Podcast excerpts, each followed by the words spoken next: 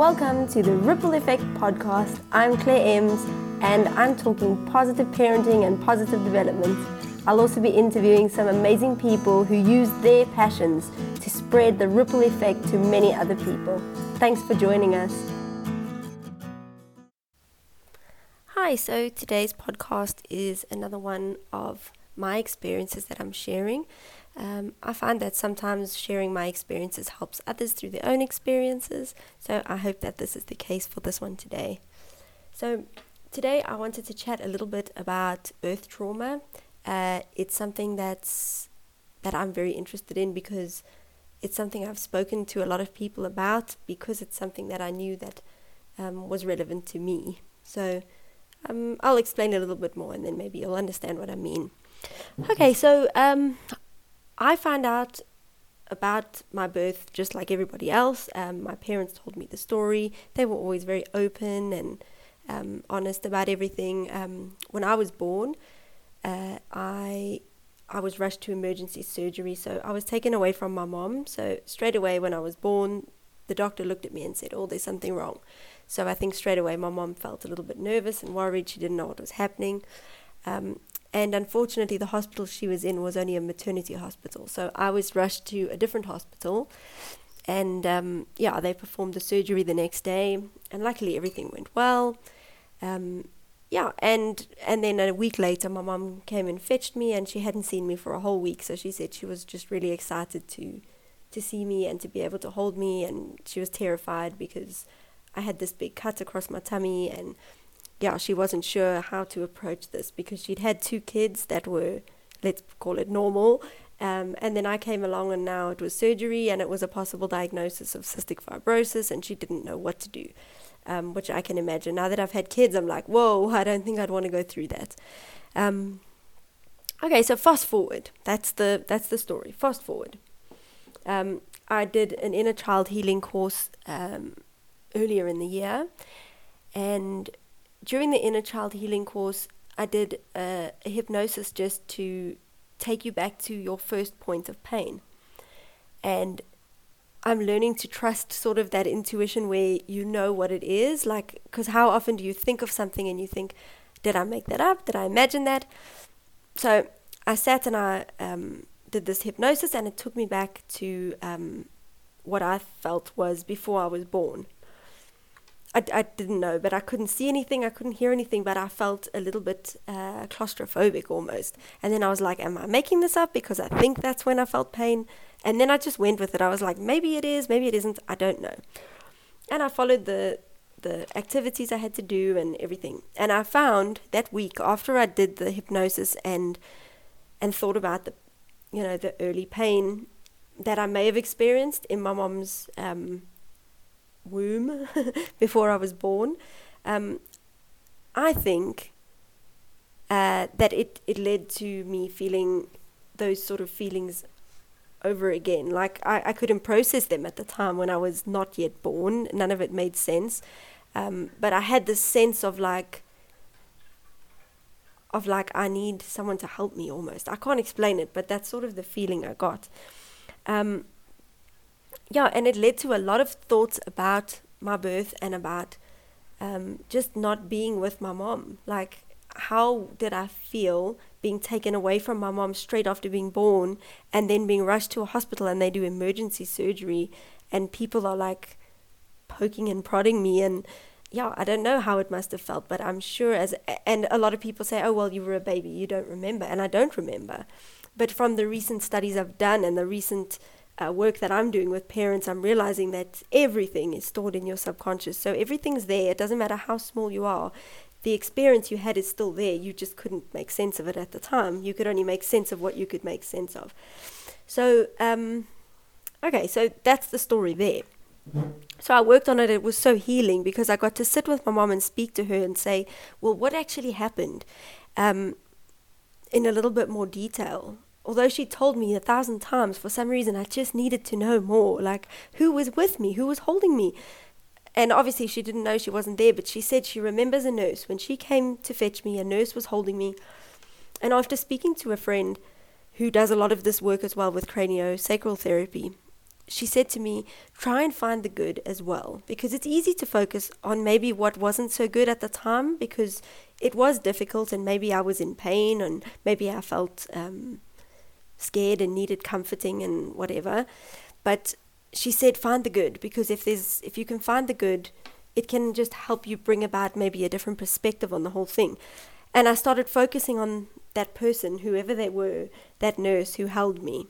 And it helped me to realize, okay, my mom couldn't be there, but someone was there. It wasn't like I wasn't cared for or loved or looked after. They didn't just leave me there and abandon me. My parents couldn't help, but it wasn't their fault. The nurses and doctors did the best that they could with the situation. So that was the story there. Then I just wanted to add, because this I found very interesting. Okay, so I'm doing this a little bit all over the place. So now I started thinking of my own first child's birth.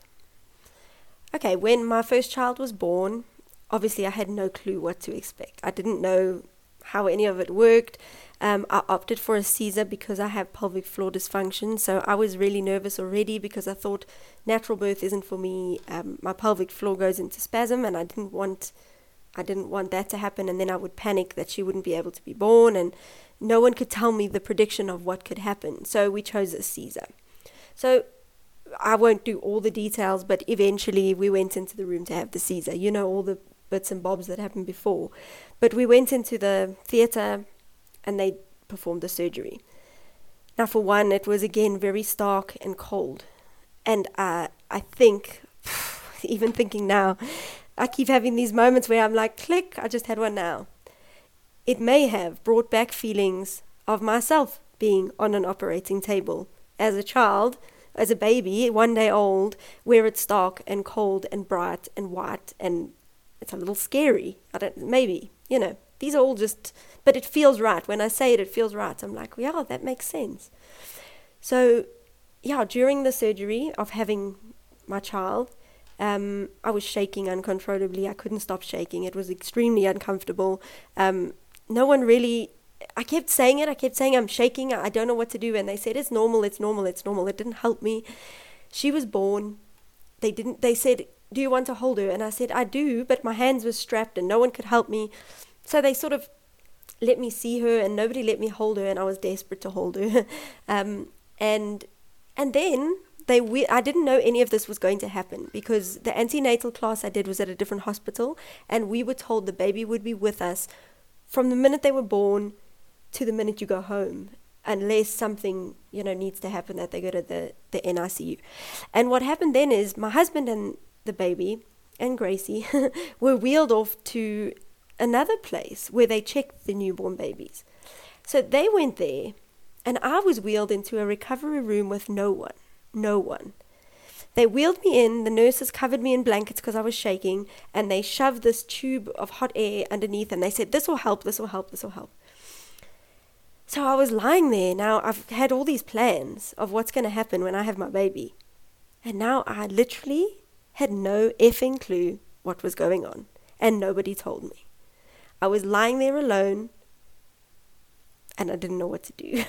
Like right now I would cry, but I've been through this moment so many times that I'm okay. I'm fine with it. But at the time it was so traumatic. I was like, I've just spent 9 months holding a baby in my tummy, and now she's born and I want her, and nobody can tell me what's going on. And my husband is gone. My baby's gone. My doctor's gone. I'm lying in recovery on my own. It's ridiculous. I don't know why that is how things are done. It does not make sense. It made me feel like a complete vessel. I was a vessel for the baby, and now I was nothing. Nobody cared. So what happened, what followed after that was they came and they said, you know what, we're testing the baby for cystic fibrosis. And I said, why? I've told you all, she cannot have cystic fibrosis. We've had my husband tested because it's a recessive disorder. It's a recessive gene that causes the disorder. She needed a gene from both of us. And my husband was tested, and he literally had a 0.002% chance or something like that of being a carrier, which is the most minuscule chance of being a carrier, because they can't give you a 100% definitive answer. But we knew basically 100% that he didn't have it. So I kept telling them, she doesn't have it. No, we're going to take her to the NICU and we're going to check her. And no one would listen to me. I don't know if you've ever had that feeling when no one's listening to you and they think that you don't know what you're talking about, but you know for a fact that you do. It's extremely frustrating because not the nurses, the doctors, no one would listen to me. Eventually, I was wheeled into my own room and I kept asking, do I get to actually see my baby? No. I was dismissed. And it brought on so many feelings of just frustration and anger and anxiety. And it was just not a fun experience. So that happened then and nobody let me see her. And I was told she would be under observation in ICU because she might have cystic fibrosis, which for one, we knew she couldn't. So I was extremely frustrated because I knew if they gave her to me and let me hold her, because they said her lips were a little bit blue, they were worried, everything would have been fine. But anyway, okay, so that's what happened there. Okay, so then eventually the next day, nobody had allowed me to pump, to breastfeed. I desperately wanted to breastfeed. I told them I wanted to breastfeed. Nobody supported me in a way that allowed me to. I know friends who had their kids in ICU or the NICU, the NICU, and they were able to pump and have everything ready so that they could at least send maybe milk to the baby or whatever. No.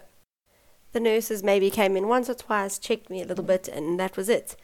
So I was left feeling very numb. I don't know if any of you have ever had that feeling when you had your children. I felt extremely numb. I didn't feel excited. I didn't feel happy, but I didn't really feel sad. I felt so incredibly numb. It was such a weird and horrible feeling. So what ended up happening the next day, we woke up and I kept asking the nurses, can I go and see my baby? Please, can I go and see my baby? And that feeling of having to ask somebody else if I can do something that should not be someone else's decision, like it's my baby, and nobody would listen to me. So my husband said no, he'll go check on her and he'll come back and tell me if I can go there and feed her and whatever. And I'd obviously only just started walking because I'd had the seizure, so I was still feeling a bit weird. And so he went off and I sat and I waited, and literally it felt like hours. It was probably half an hour, but it felt like a really long time had passed. And I thought, you know what, stuff this. I'm not sitting here waiting. Nobody's helping me. I'm sitting here all alone again. I can't do this. I'm going to find her. And I don't care what anybody says. I'm going to hold my baby and I'm going to freaking feed her. That's how I felt. So I marched there. I was... when adrenaline kicks in, and I was just marching, and I walked, and for whatever reason, the NICU was on the other side of like that floor, so I had to walk quite far, and I walked all the way to this NICU, and I got there. I can't remember who even let me in, because I'm sure I had to be buzzed in or whatever, and I walk in, and there's my husband sitting holding her. He was so in love, and I was so filled with rage because he'd gone all the way there and then he'd seen her shame, and he was just so in love, and he got to hold her, which was actually just so amazing and so special for him. And I just burst out crying. I was like, where were you? You were supposed to come back and tell me. And he was like, I'm so sorry. I just really wanted to hold her. She's so beautiful, which was also amazing. So, but anyway, So eventually, I walked in there and I said to the nurse, I said, oh, can I finally hold my baby and feed her? No, we've already made a bottle. It's fine. I'll feed her. You can come back in a few hours and feed her. Oh, after all of that, I lost it. I just stormed out of there with my husband. He didn't know what was going on. He was so in love. And I just cried. And the nurses came to me and said, what's wrong? I said, I just want to hold and feed my baby, and no one will let me hold and feed my baby. And nobody will tell me why I can't hold and feed my baby. And they said, you know what? We'll give you some medication and then it will help you to calm down. Woo! And I lost it even more. I said, can everybody just leave me alone? And if you know me, you know that I'm not somebody to outburst at random strangers. I may outburst at my family and people I know, but I try to keep things together around strangers, but I couldn't. I was just like, just leave me alone. I was like, I just need my baby and I just need to feed her. Anyway, so that's how that went. So what happened after that is eventually I got her, and everyone said, oh, she doesn't need to be in the ICU. She's perfectly fine. And I said, I know. It was so frustrating because I knew she was fine, and if they just let me hold her. But anyway, I think this all needed to happen for a reason, and I'm getting there. So eventually I got her. Then we were left completely alone. This baby who needs them 24 hours a day now needed no one except us. Nobody came to check on us. Eventually I asked someone to come and help me breastfeed. It didn't work, and she said, if it doesn't work, just feed her the bottle. It was so infuriating. I phoned a lactation consultant because luckily I was that mom. I had the folder. I had all the names. I had everything I needed for when she was born, because she was going to be given straight to me, and she wasn't. So anyway, so I looked through the folder and I found the lactation consultant. I phoned her. I said, look, this is what's happening. She said, find someone to go and see as soon as you can.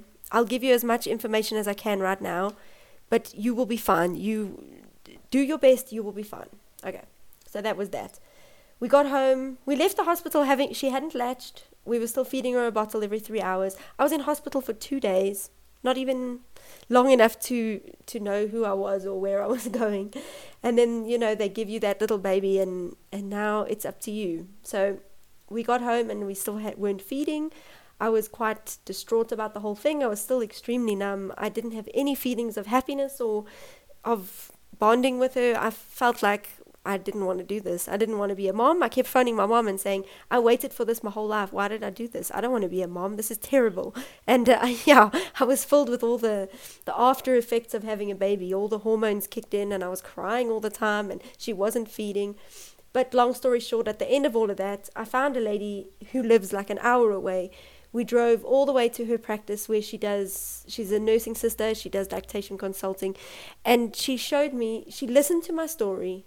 She let me cry. She told me my feelings were valid. She said, your feelings were valid. Nobody was listening to you, and it's your baby. And you had every right to know what was going on and to feel like you had a say in your baby's life. That's all I needed to hear. I melted into tears. That's all I needed to hear. I just needed to hear that I was somebody. So that was the start of the healing journey for me. She showed me a few tips of feeding her. She latched, she fed. Bob's your uncle. I fed her for a year. I found a lot of healing after that, but the beginning was traumatic, and this is the reason I wanted to say it all. When I look back now, the parallels of that and my own birth, I don't know what you believe, but I'm starting to realize that sometimes we go through things for a reason, and maybe as a child I couldn't find healing because I was a child. I had no context, I had no understanding. Back in the day, that's how it was done. Your baby was taken away from you. You had no say, and that was it. But I wanted a say, and I think we deserve a say. So when Gracie was born, I got to go through it all again. I got to feel the feelings. I was left alone, just like I was when I was born. I was on a table, you know, having surgery, just like when I was born. I was taken away from my mother, just like Gracie was taken away from me. My mom struggled to feed me. She had no support. I struggled to feed Gracie. I felt like I had no support. And all of that, going through all of that and healing through all of that was just so amazing because it helped me find a new, like my friend had told me, find the good. And it helped me to find the good in the situation because I realized it gave me the opportunity to revisit what happened to me so that I could heal. So long story short, that's what I found. And that's why I'm working with parents now to help them not only with their children, but to help them through their own traumas and hurts and pains of childhood because you may think it's small. I thought this was small. So I was born and I went and had an operation and then my mom fetched me. But it may have been more traumatic at the time for little me that didn't know what was going on. Who knows? So that's why I'm trying my best to help parents in that way and to heal and recover maybe from trauma, from your birth, from your life, from your child's birth, from your child's life. There are so many things that we can do to help heal and to move forward and to take responsibility for our healing, where we don't need to blame people. So the doctor did something, they were doing their best. I move forward and I heal from it and I take what I can into my own hands. Because if I sit and look at what other people could have done for me the whole day or the whole time, I'm never going to get anywhere. What can I do for me? What can I do to move forward? What can I do to heal? What can I do to learn my lesson? And that's what I want to do for moms as well. So I hope this story helped you in some way. If it did, please let me know. You can take a screenshot of the podcast and put it on social media, WhatsApp me, email me. You can go to my website if you need any contact information. It's rippleeffectparenting.co.za. And I hope you enjoyed this one.